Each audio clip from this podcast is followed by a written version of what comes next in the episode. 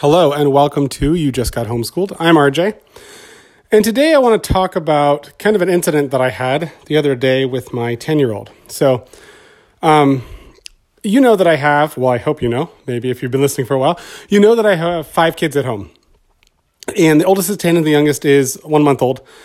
And we've been homeschooling now for, what is this, going on our fourth year. This is our fourth year homeschooling, and the first time with two kids because um, my 10 year old and then I have a five year old who's in kindergarten. And um, my kids have kind of been, there's a song that they heard somewhere, and I forgot what the tune was or even what it said, but my my three year old's been repeating it, and it kind of has this the second line, and it has a negative, um, like it speaks negatively about school.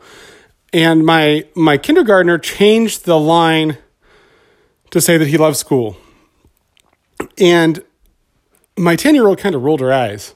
And I guess I get it to some degree, but but it just kind of typified and then the conversation that came after it expressed this like uh, school is so much work and it's so boring and instead I'd rather, you know, do whatever it is that I want to do, which in her case is oftentimes veg in front of screens. And so it made me think about screens. Now, I grew up in a home um, that didn't, I mean, we had a TV, we had a TV, one TV, and um, we were not allowed to watch TV before school.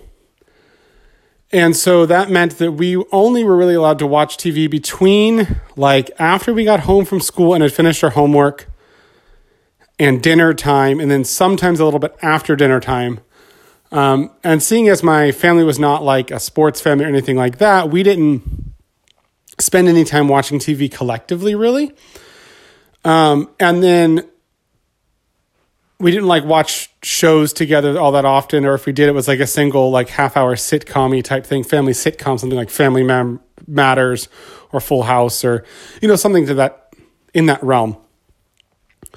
And then so and then we weren't allowed to watch TV before church on Sunday mornings, and so that really only left like any significant amount of TV watching more than like maybe an hour, hour and a half a day total. Um, on Saturday mornings, and even then there was parameters on what we could watch. There were certain cartoons we could not watch, and other ones that we could. And then habitually throughout the many summers of my youth, my mom would cancel any form of cable we had during the summer and kick us outside until like lunchtime. So unless we had to go to the bathroom, we had to stay outside between like eight, nine o'clock, and noon at the very least. And so we spent a lot of time outside, and, and, and I appreciated that. My wife, on the other hand, grew up in a household where she woke up in the morning and her mom was watching um, Good Morning America every day. They spent a lot of time in front of the TV. They ate a lot of food, like their dinners and stuff, in front of the TV. And um, even to this day, like there is a kitchen table, but it's very rarely used. They still primarily eat in front of the TV, even if their TV is not on, they're still eating in the same space that they would watch TV. And I think about my kids now and the fact that not only is there the TV, we only have one TV in our house, there is the TV in the house, um, which we don't have cable. We have uh, a, a, a, Fire, Kindle, or a Amazon Fire, and we have access to like Netflix and stuff like that, and Amazon Prime and which is great for certain things, but then also YouTube and things like that. And then we have multiple devices that can stream content in one way, shape, form, or another. And so, my daughter in particular, as a 10 year old, she will bounce between screen to screen to screen. And even when she's doing things that are not necessarily screen related, like she'll work on, you know, she'll play with her dolls or she'll um, make things, she oftentimes wants to have a show on in the background. And that concerns me a little bit, like as a parent. And I don't know about you, but the attitude that I experienced with her, like, oh, school, you know, rolling her eyes. I like to say, I can, you know, I can audibly, I can hear her roll her eyes, that type of thing. I can audibly hear her roll her eyes, um, even though obviously that's not true. But, but that's how dramatic it is in this preteen, you know, like, oh, school. And I'm like, I don't like that. I don't want, I want my 10 year old to have the same reaction to learning as my five year old does, where it's like, yes, we get to learn. And I'm not sure how to do that, to be honest. I mean, I love technology because the access it provides. I love that I can have my kids watch a documentary. I love that there are multiple avenues they can they can play games that teach them how to count, or they can um, learn coding through games on their computers. I love that they can learn about a wide variety of things through YouTube videos, and they can learn how to do stuff. My daughter does watch YouTube videos to learn how to do things like make doll furniture and stuff like that. But at the same time, it concerns me because I think some of the attitude, at least, not just with my 10 year old, but with my five year old and my three year old, is dependent upon or is um, influenced by what they watch on TV. And I see that because some of the par- some of the behaviors I see are things and, and, words they use are parroted from what they watch on TV or on YouTube or wherever else. And we try to monitor that, you know, keep make it appropriate stuff. But you know, it's hard, especially since we both work at home, which means we both need time to work to cut out or to not use the TV or devices as babysitters, instead to to engage them. And um, it's hard to set up certain systems or to go through all of the content beforehand so that we know that this is okay and that is not okay. And so um, I'm still trying to figure out what that looks like, but I wanted to share kind of the struggle with you because I know that I'm not the only one.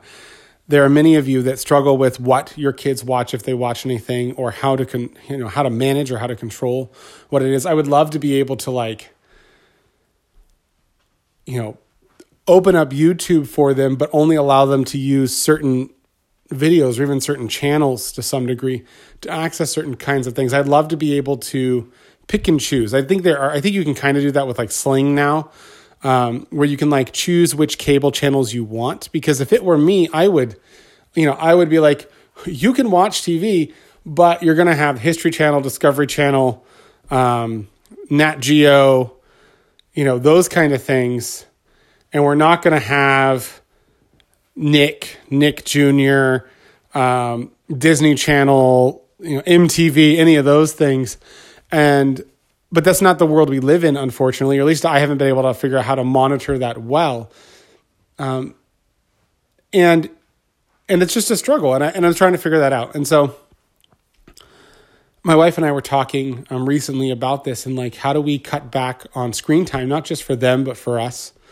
Um, the the pointless scrolling, um, if you use your phone like we do, you probably find yourself scrolling from periodically through stuff that's not really necessity, and you're not looking for anything, and it's not really in, enriching your life. Um, it's just kind of a waste of time. And how do we manage that? And I'm not sure that I have any solutions other than the ones that we already kind of know. The the ways we can engage ourselves or discipline ourselves. The idea of like, we're going to set aside time to answer emails, or we're going to give ourselves 10 minutes. You know, as a reward, we get to scroll through whatever we want to scroll through. Um, or the discipline of not picking up your phone every time it beeps or clicks or, you know, buzzes.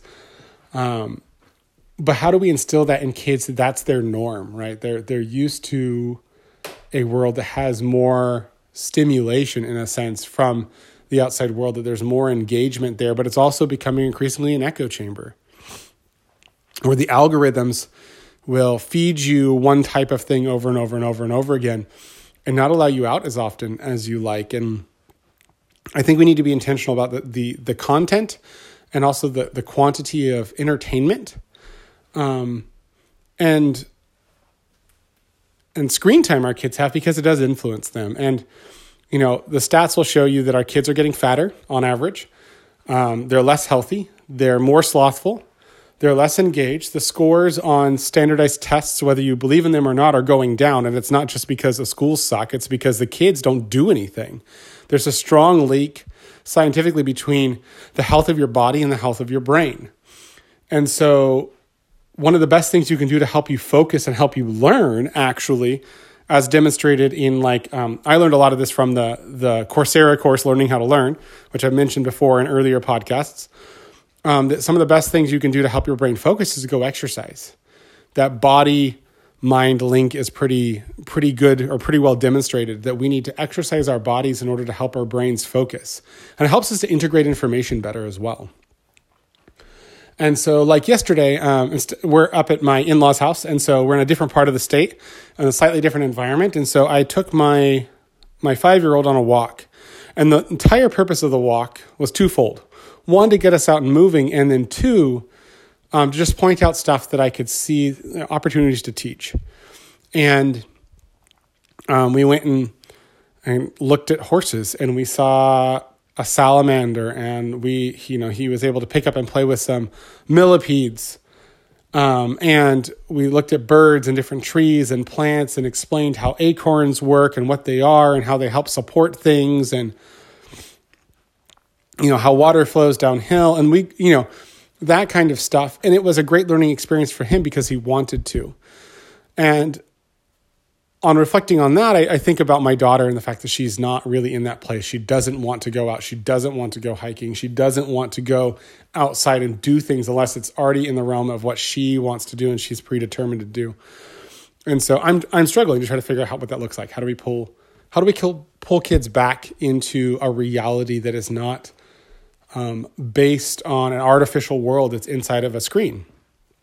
Not that those are always bad but that oftentimes they they take precedent over um, really what is healthy for kids to do, which is to be out in the environment, to engage in their world, to do things with their hands and with their bodies and with their brains, rather than just sit back and consume passively. And I think that's it's the passivity in that that bothers me. There's just a passivity in watching a screen for entertainment purposes. And I, I'm guilty of this because I love learning. And so I will just sit there at YouTube sometimes for, you know, an hour or more and just kind of consume various videos. Most of them have some sort of educational quality to them. But also some of them are just entertainment and kind of balancing that entertainment and quality. So um be encouraged if if you're struggling in your family with this or you're struggling with this yourself you know be encouraged that you're not alone. Um, that i think is something that we all have to, to figure out in this modern era. And i would like to say just shut them all off but it doesn't really work that way. Um, at least it doesn't in my household. Like i don't want to cut them off from the the opportunities that come with technology. But at the same time i don't want them to be consumed by those opportunities and just think that everything is easy. And so um, I'm I'm looking for ways currently to curate basically content for my kids, and I'm also looking for ways to encourage them to get out of the house and to do things in real life, whether that be, you know, playing outside, um, just a normal everyday play, or um, building things, working with their hands, making stuff in the kitchen, just engaging with the world around them, and also just the the benefits of being bored. There is something about being bored which is really, really good for your brain because it forces that your brain to grow. It forces you to come up with something to do. And oftentimes, great discoveries, great thought processes, great musings happen when you're bored because your brain is free from the normal clutter of having to do something. And that may mean that, you know, one, you go do a chore. In my house growing up, it was always a, if you say you're bored, that means you have nothing to do and I have a chore for you. But it also allows you to notice things you may not have noticed right? The clouds floating by, the structure of leaves, um, the actions of animals around you, the, you know, just playing with the only things, kicking a can, and you begin to, I mean, it doesn't seem like learning, but but it is learning when you're just observing the world around you because you're bored and you've got nothing else to look at, right? Or nothing else to do. So um, that's kind of it for this one. I know it's not really particularly pointed somewhere. There's not a particular information I'm trying to give you. Um, which is kind of a thought process of be aware of what you're doing, what your kids are doing, about what the benefits and detriments of them are, and recognize that we all struggle with the way that technology um, integrates into our life and and the consequences thereof. So, if you like this episode, um, please share with a friend, like, subscribe, hit the buttons, do the things, click the stars, leave a review if you would like to, and please share with a friend. Um, I'm hoping to grow this channel, obviously, and this podcast, and and see more and more people come in and hopefully join a larger community. Go check out our website, you just got homeschooled.com, and our Instagram, which is homeschooled podcast. Have a great day.